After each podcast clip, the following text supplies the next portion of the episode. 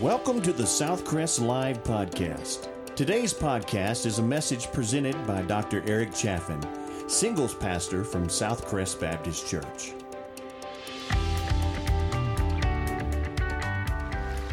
Good morning, church. Hey, if you have your Bibles with you, turn to 2 Timothy chapter 4. 2 Timothy chapter 4. We're going to specifically look at verses 5 through 8 this morning. But while you're turning to 2 Timothy 4, let me tell you a story.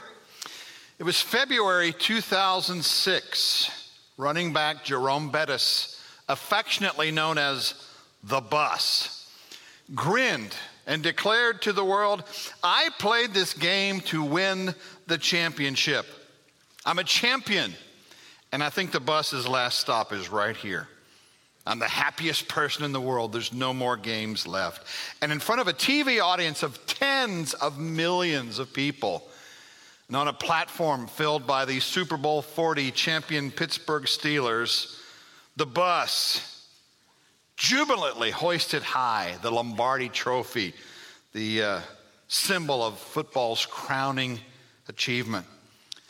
You see, the bus, Jerome Bettis, had the pleasure of not only going out as a champion, but also the joy of a view from the end zone, from the finish line of his playing career.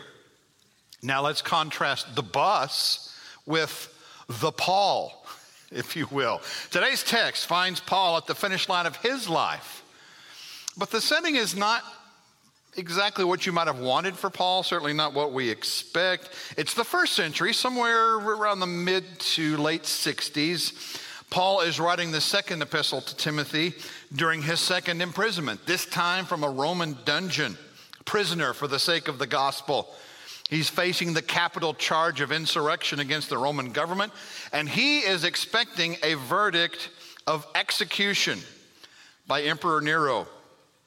Paul knew that the end of his life was immediately at hand. Now, there's something about a person's last words that we put stock in, something that catches our attention. And Second Timothy was, in fact, the last epistle that Paul would ever write, the last words he would ever write. And so it sort of reads like Paul's last will and testament. And in this letter, he is passing the gospel banner to Timothy. And in the passage leading up to our text today, he has just given Timothy this awesome charge to preach the gospel, to minister to a world that is lost. But, church, not only has this letter given Timothy valuable counsel in his leadership of the church at Ephesus, but in writing it, Paul has actually given us some valuable applications for our lives as Christians today. So if you have the place there in 2 Timothy 4, read with me in verse 5. It says, But as for you, Exercise self control in everything. Endure hardship. Do the work of an evangelist. Fulfill your ministry. For I am already being poured out as a drink offering, and the time for my departure is close. I have fought the good fight. I have finished the race. I've kept the faith. There is reserved for me the crown of righteousness, which the Lord, the righteous judge, will give me on that day, and not only to me, but to all who have loved his appearing. Church, this morning I want us to focus on three practical points of counsel that we find from Paul's last will and testament, as it were, his letter to Timothy. Number one is this run the course. Run the course. I want you to look at the end of verse 5 there in verse 6. He says, Fulfill your ministry. For I am already being poured out as a drink offering, and the time for my departure is close, Paul says. Fulfill your ministry. Run your course. Folks, that's sound counsel both for Timothy back then and for us today. But what is my course? Yeah, a lot of us are asking that question. How do I know what God is calling me to do? Well, He does reveal His will to us in a lot of different ways, but uh, have you actually stopped to, to ask Him? When I was a young man, my young adult years, specifically my college years, I was this indecisive, meandering mess. I could not figure out what I was supposed to do with my life, nor where I was supposed to be. Uh, it, was, it was not pretty. Uh, in college, I changed my major three times. Started out as a freshman as a church music major. I thought, yeah, I'll do church music. Um, yeah, after a year of that, I realized I did not have what it takes. So I thought, okay, I'll be a Bible major. And so I changed my major to Bible and made some significant headway there. But no, at some point I decided, no, I need to be an evangelism major. Yeah, that lasted about a semester. Finally, I realized, good grief, I'm a senior and I still don't know what I'm supposed to do. I need to earn a degree and get out. So I finally settled on speech communication, but I couldn't decide what, I couldn't decide where transferring schools. It was just a, a, a big mess. But here's the thing I knew that I was called. I mean, from the moment I was 16 years old, from that time, I knew I was called to be a minister of the gospel. I knew that I was called to vocational ministry, just didn't know what form. Well, you know why I didn't know? I didn't ask. I did not get on my knees and continually, consistently, fervently seek the heart of God and say, God, what do you want me to do? Oh, and get this. I was also t- too dumb to realize that when God does answer, when He reveals that calling, it's not necessarily a subjective thing. I mean, it doesn't have to be this, this grand mystical experience where God drops this ginormous neon sign down from heaven with arrows pointing to it that says, Eric, do this. Not to say that, that God can't speak in dreams and visions. I mean, he still can. He speaks to us in a lot of ways. But oftentimes, it's just a simple matter of taking inventory of all of your gifts, talents, and abilities and saying, okay, God, how can I use all of these gifts and talents to make the maximum impact for your kingdom? We struggle with trying to figure out what to do with our lives. Max Lucado actually addressed this in a book about 15 or so years ago. He wrote this book called The Cure for the Common Life. And in The Cure for the Common Life, he says if you want to be living life in your sweet spot, there's three things you need to do. Number one, find out what you're good at. Number two, use it to make a big deal out of God. And then number three, do it every day. Pretty simple. Find out what you're good at, use it to make a big deal out of God, do it every day, and you will find yourself living life in your sweet spot. Now, church, not everybody's called to be a Baptist preacher, but we are all called. We're called to be ministers of the gospel of Jesus Christ right where we are. So, whether you are a banker, a musician, a hairstylist, a, a medical equipment salesman, a grocer, a teacher, use that to make a big deal out of God and do it every day. Run your course. Now, I want you to notice a couple of things that Paul is talking about here in verse 6. First of all, he talks about the drink offering. What is a drink offering? Well, he's actually making a reference to an Old Testament ritual. It was part of the observance of the Day of Atonement. And according to the Levitical law, when a worshiper's burnt offering was consumed by fire, then the worshiper would often pour uh, a drink offering of wine upon it. And the wine poured on the burning coals would create a sweet aroma. Of course, the symbolism of that act actually points us forward from Leviticus to the Gospels. How we see Jesus has poured himself out, his very life on the cross for us. But Paul is using the same symbolism here as he is declaring that his very life has been an offering completely poured out to the Lord in sweet service to God. As I pondered what Paul was saying there, I thought to myself, what must it look like to see a person whose life is completely poured out in service to a cause. I mean, besides Paul. I began to think about that. I thought, okay, uh, okay, Mother Teresa, that's a good example. Um, Billy Graham spent his entire adult life in evangelism. I thought of uh, great missionaries like Adoniram Judson, Lottie Moon. But you know what?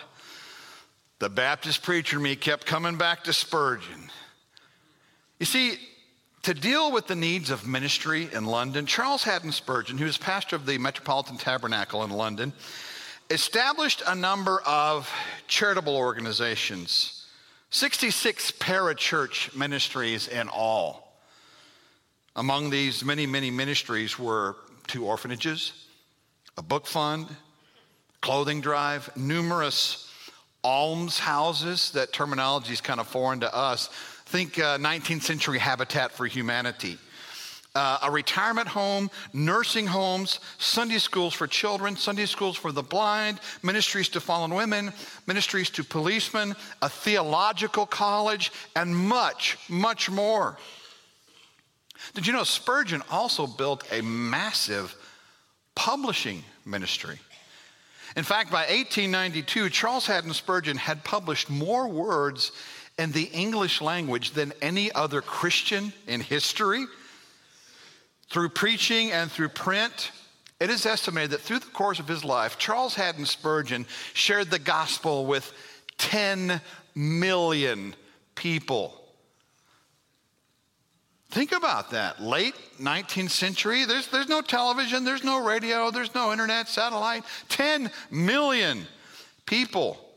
Total sales of Spurgeon's books, adjusted for inflation to match today's dollar, were the equivalent of $26,144,925.33. And yet, Spurgeon died poor, having funneled every penny possible back into these many ministries that he and Metropolitan Tabernacle so tirelessly maintained. God gave him a call, and he ran his course.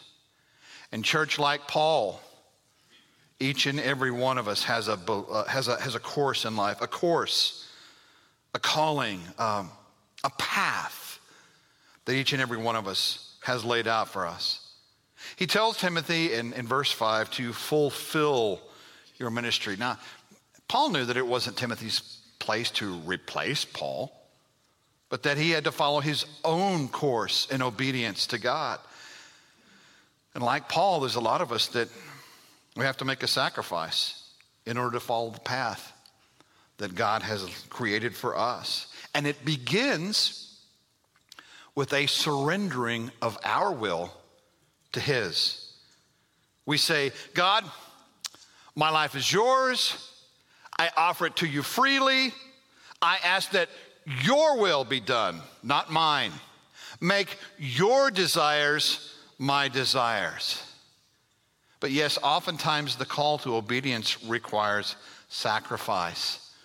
I think back, it was actually uh, late 2006, nearly 13 years ago now, when it looked fairly certain that God was going to uproot us from our home of 15 years in Oklahoma City to bring us to a new ministry assignment, a pastorate in Lubbock, Texas. And even though we knew the calling was clear, that doesn't mean it was easy by any means. In fact, the transition was quite difficult. But Christy and I, we sat the kids down and we said, Look, kids, God is calling us to something new. But that means leaving our life here behind. But we firmly believe that when God asks us to sacrifice something, it's because He has something better Friends, to follow God, some of you have probably had to give up on a dream. But perhaps God has dreams for you that you haven't even conceived of yet. A better purpose, a better plan, a better outcome. But we've got to put our feet on the course that God has called us to. Now, I want you to notice something else here in verse 6. Not only the drink offering, but Paul talks about the departure occurring. The departure occurring. Paul's life has been spent in service to the gospel. And he writes here, For the time of my departure is close. Now, it's interesting choice of words. In Greek poetry, the word translated departure, it's metaphorically used to create the picture of a ship hoisting anchor and loosening the mooring ropes and departing from one country to another country. Paul has been anchored to and moored to this world, but the, the anchor, the, the ropes of this world have now been loosed, and Paul is about to set sail for the grandest of all ports, heaven itself. For me to live is Christ, and to die is gain. Paul ran his course. But likewise, in fulfillment to our calling, we have to run our course. Not only do we run our course, here's the second thing I want you to notice from this passage, church. We run our course, but then we race toward completion. We race toward completion. Paul gives us a glorious testimony here in verse 7. He says, I have fought the good fight, I have finished the race, I've kept the faith. He quickly glances back over his life, and three word pictures come to mind the picture of a soldier, of a runner, and of a, a guardian, a steward, a protector of the faith, which we'll talk about in a minute. Let's look at Paul the soldier, though. He's lived his entire life since accepting Christ as a faithful soldier. I fought the good fight, he says. His words actually remind me of one of my favorite quotes it's from the legendary Vince Lombardi, the uh, late Green Bay Packers cho- coach. And he, and he actually wrote this one time. He says, I firmly believe that any man's finest hour, the greatest fulfillment of all that he holds dear, is that moment when he has worked his heart out at a good cause and lies exhausted on the field of battle, victorious. I have fought the good fight, Paul says. The Greek verb there is agonizomai. Agonizomai is actually a variation of the word agonia. It's the term we get our English word agony from. But it means to, to struggle, to strive, to labor, to fight. Paul had responded to the call of Jesus on that Damascus road back in Acts chapter 9. He'd sacrificed all that he had been up to that point, all that he had to be a soldier who was committed to the mission of Jesus Christ. He'd suffered through all of the threats and the scrapes and the attacks and the wars that were launched by the enemies of Christ, but he had fought the good fight. Not any fight. You know, our English word for good, it's kind of it's kind of vague, it's kind of nebulous. We can describe a lot of different things as good except maybe Texas Tech's performance last night. But uh, the good fight. The Greek word there, it means a fight that was worthy, honorable, noble, excellent. He'd done his, his time, he had stuck to the mission of Christ to the very end. And therefore, Paul could victoriously declare, I have fought the good fight and now he was being honorably discharged from his service as a soldier for the king. So we see Paul the soldier. We also see Paul the runner. He had run and finished the course of his life, completed the race. Back in verse 5, he tells Timothy to exercise self discipline. He lived a disciplined and controlled life to the utmost, just like an Olympian athlete does took proper care of his body and mind. He focused on the course of his life and how he ran it. He avoided being distracted by the things of the world and of the flesh, which is why he could write in 1 Corinthians chapter 9 verse 24, "Do you not know that in a race all the runners run, but only one receives the prize? Run in such a way as to win the prize." He says in Philippians 3:14, I press on toward the goal. Your translation may say pursue or strive. I strive toward the goal for the prize of the high calling of God in Christ Jesus. Paul the soldier, Paul the runner. We also see Paul the protector. Look at what he says. He says, I have kept the faith. Okay, what does it mean to keep the faith? Does it mean to live in obedience to the Word of God, or does, there, does it mean something even more than that? Well, the word there in the Greek text is teterika. Teterika, besides being a really fun word to pronounce, teterika is a verb. It's in the perfect tense. What does that mean to you and me? When it's in the perfect tense, it basically means it's a past action with present, ongoing implications. Teterika, I have fought the good fight in the past, but it has present and ongoing implications for Paul. The word teterika, it means to, to guard, to keep, to watch, to observe. The lexicons say in this particular context, it more literally means to hold on to something so as not to, to give it up or to lose it. Paul was a guardian of the gospel, a protector of the faith the Lord had entrusted proclamation of the gospel to Paul, and he had proven faithful, teterika, a protector. Edinburgh, Scotland, or if you're a Scotsman, it's Edinburgh. Uh, Edinburgh is a, it's a city that has a rich sense of history. In Edinburgh, you'll find a lot of statues, monuments that uh, remember great writers, poets, martyrs, leaders, philosophers, but probably the one statue that seems to have captured the world's attention is actually a statue of a little Skye Terrier dog. It's called the Greyfriars Bobby. And maybe you know the story of the Greyfriars Bobby. This dog was fiercely loyal to his master. But the master died. And when he died, the funeral procession went to, out to the Greyfriars Kirkyard, hence the term Greyfriars Bobby. The little dog follows the funeral procession to the cemetery, and there stands watch over his master, waiting for his master's return. People grew concerned about the dog. Some tried to take it home, give it a home. Invariably, it would escape, return to the side of its master, and there it patiently waited watched over its master for 14 years. 14 years, keeping watch over its master until the day it died. Teterika.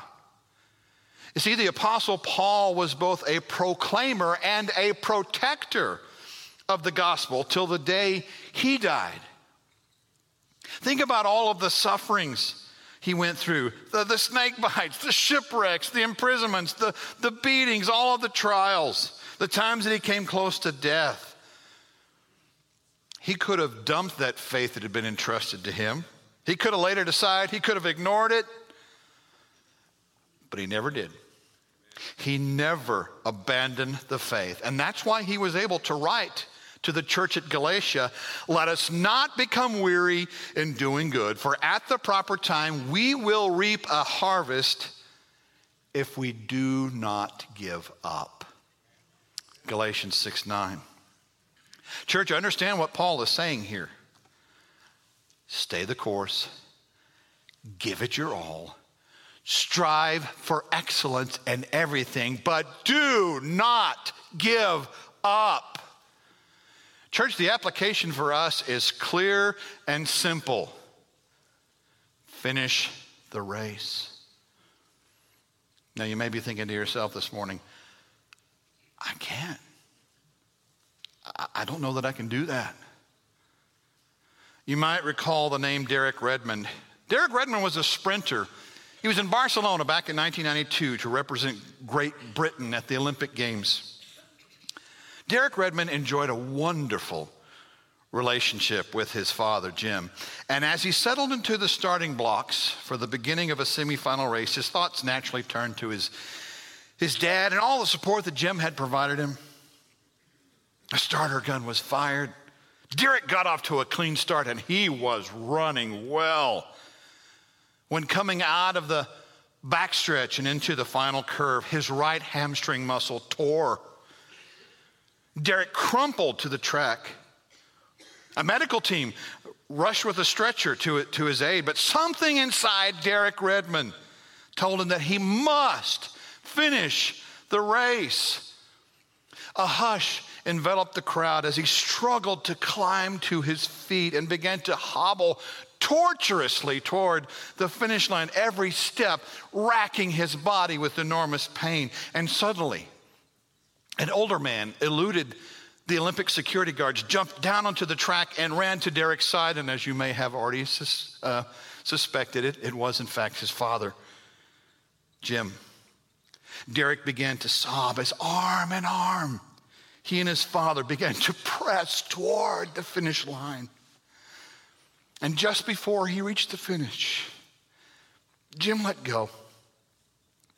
And Derek completed the course on his own. And a crowd of 65,000 people gave him a standing ovation. Does Derek Redmond's story remind you of anything? Reminds me of the words of the writer of Hebrews, who in Hebrews chapter 12, verses 1 and 2, said, Since we are surrounded by so great a cloud of witnesses, let us lay aside every weight and the sin which so easily ensnares us.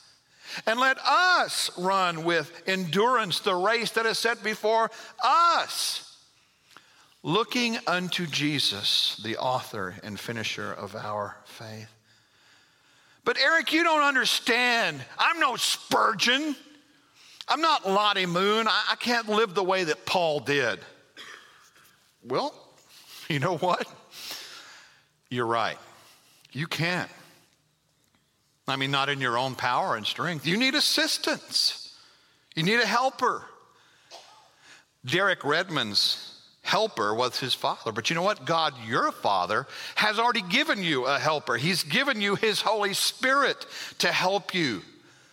Paul wrote in Ephesians 3:20 uh, that God is able to do immeasurably more than all we ask or imagine according to his power that is at work within us. No, alone you can't reach the finish line.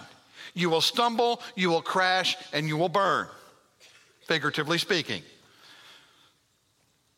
but in the power of the Holy Spirit, as God works through you, as you rely on the power of the Holy Spirit, then yes, you can. Holocaust survivor Corrie ten Boom once wrote this. She said, Trying to do the Lord's work in your own strength is the most confusing, exhausting, and tedious of all work. But when you are filled with the Holy Spirit, then the ministry of Jesus just flows out of you in addition to asking God, God, what, what do you want me to do? Maybe you need to be asking God, will you give me the strength to do it? Will you give me the power of your Holy Spirit to accomplish it? Yeah, we need a helper. But you know what else we need? We need an aim, a vision, a goal, a target to set our sights on. Church, what do you have your sights set on today?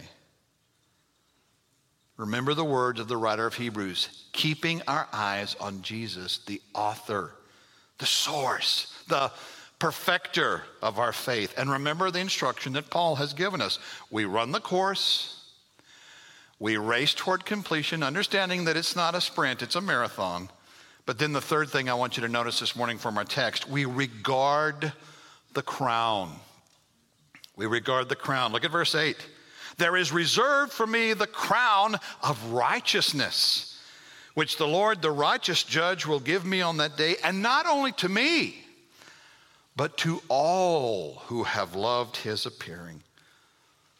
Paul was going to receive the crown of righteousness because he'd given his life to be a soldier for Christ, to run his course for Christ, to be a protector of the faith, an everlasting crown of righteousness. Wow, what a contrast with the fleeting fame and the, the fading deteriorating crowns and trophies that this world has to offer. Very quickly, two things I want you to notice about the crown. First and most obvious, it's a crown from a righteous Lord. A crown from a righteous Lord. This crown of righteousness is going to be given by the Lord, the perfect righteous judge, Paul calls, calls him in verse 8. I mean, the only one who's fit to award this crown. Since the Lord is perfect and the Lord is righteous, so Paul knew that the Lord would give him the perfect crown of righteousness in that glorious day to come.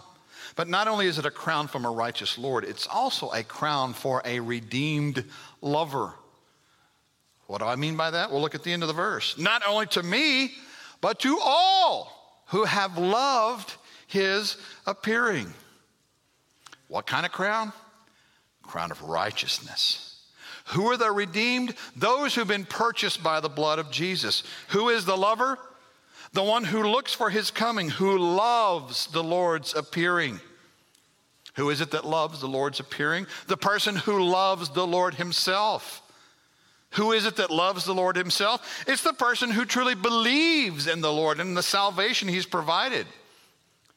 Who is the true believer? The one who has repented of his sins and by faith has trusted Christ for salvation and eternal life and has committed his life to him. Who's the one who's truly committed to him? The one whose fruit is evident. The person who is fighting for the cause of Christ, running the course that God has called him to run, and is a keeper of the faith. This is the person who loves and looks for the coming of the Lord Jesus Christ. And this is the person who's going to receive the crown of righteousness. One of the amazing things about Paul is that he did not allow himself to get sidetracked by life's distractions and all of those things that compete for our attention. Not even the specter of his own imprisonment, his looming execution. In fact, he told the church at Colossae to set your minds on things above, not on earthly things, for you died and your life is hidden with Christ in God. Colossians 3 2 and 3. So, yeah, we need a helper. We need an aim. Like Paul, we look to Jesus, the author and finisher of our faith. And, church, what a glorious day it will be when the Lord Jesus presents a crown to his faithful, a crown that we can then, in turn, in the ultimate act of worship, lay at his feet. Paul told Timothy in verse 5 endure hardship, do the work, fulfill your ministry. The point, well, if you're willing to do the work, if you're willing to obediently run your course, and you can keep your triumphant Savior and the crown that He holds for you in sight, then you, like Paul, will have the perseverance to, to do, as John 9 4 says, to do the works of Him who sent me. The Holy Spirit will give you the power to do the good things He planned for us long ago, as Paul wrote in Ephesians 2:10. What is God calling me to do? What is my strength? What is my aim? Speaking through Paul's last will and testament, the Lord is guiding you and me down the course toward a fruitful life of significance this side of heaven and ultimate victory on the other side. But I want you to think about this crown of righteousness for just a minute. It's a crown that a person cannot receive unless he's been made acceptable in the sight of God. No person can ever be accepted by God unless he's covered with righteousness and made perfect. Why? Because God is perfect, and only perfection can live in the presence of God. Well, here's the problem with that nothing that you and I can ever do in this life will achieve perfection. There's nothing that we can do to earn salvation, to somehow earn a spot on God's roster. In fact, Paul says in Romans chapter 3, verse 10, that there is none righteous, not even one. A few verses later, he says in verse 23 that all have sinned and come short of the glory of God. Prophet Isaiah, Isaiah 64, verse 6, he describes our righteousness as filthy rags in the sight of God.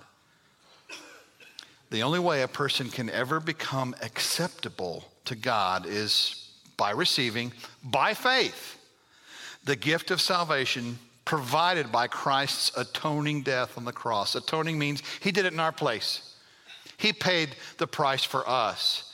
We owed a debt we couldn't pay. He paid a debt he didn't owe. That's why Paul wrote in Romans 5 8 that God demonstrated his love for us and that while we were still sinners, Christ died for us. The wages of sin is death, he wrote in Romans 6:23. The wages, the price, the penalty is death. Somebody had to die for our sins. But he goes on to say that the gift of God is eternal life through Jesus Christ our Lord.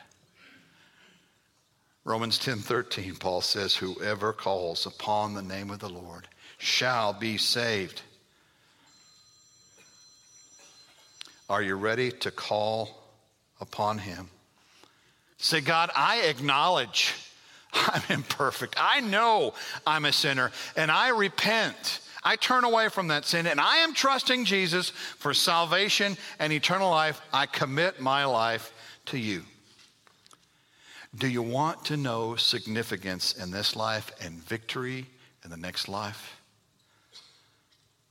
Then I invite you to say yes to Him today. Let's pray together. God, for your goodness, we thank you. Father, thank you that while we were still sinners, Christ chose to die for us. You knew that we would never be able to achieve perfection, but you already had a plan for us. We thank you for the salvation that's provided for us in Jesus Christ. But God, I lift up those people in the room today who's ne- who have never, ever come to that, that crucial moment where they've made the conscious choice to say, Yes, yes, I know I'm a sinner. Yes, I ask you to forgive me. I'm entrusting my heart and life to you. I'm following you. I pray for those people right now, God, that your Holy Spirit would speak to them, convict them, draw them. Lord, that they would be transformed today for your glory. God, I pray for Christians who need to make a course correction, who perhaps are not walking in obedience to your calling, to what you've been telling them to do. They've been trying to do it their way instead of your way, and I pray that you would speak to their hearts. God, I pray for people who are here today who are just hurting and need to lay all of their hurts and their pain at your feet. God, we ask for your spirit to move in a powerful way in these moments to follow. We thank you for Jesus, and it's in his name we pray. Amen. Thank you for joining us today. Join us again next week when Dr. David Wilson presents his next sermon in the series, What Do You Say? We pray you have a wonderful week.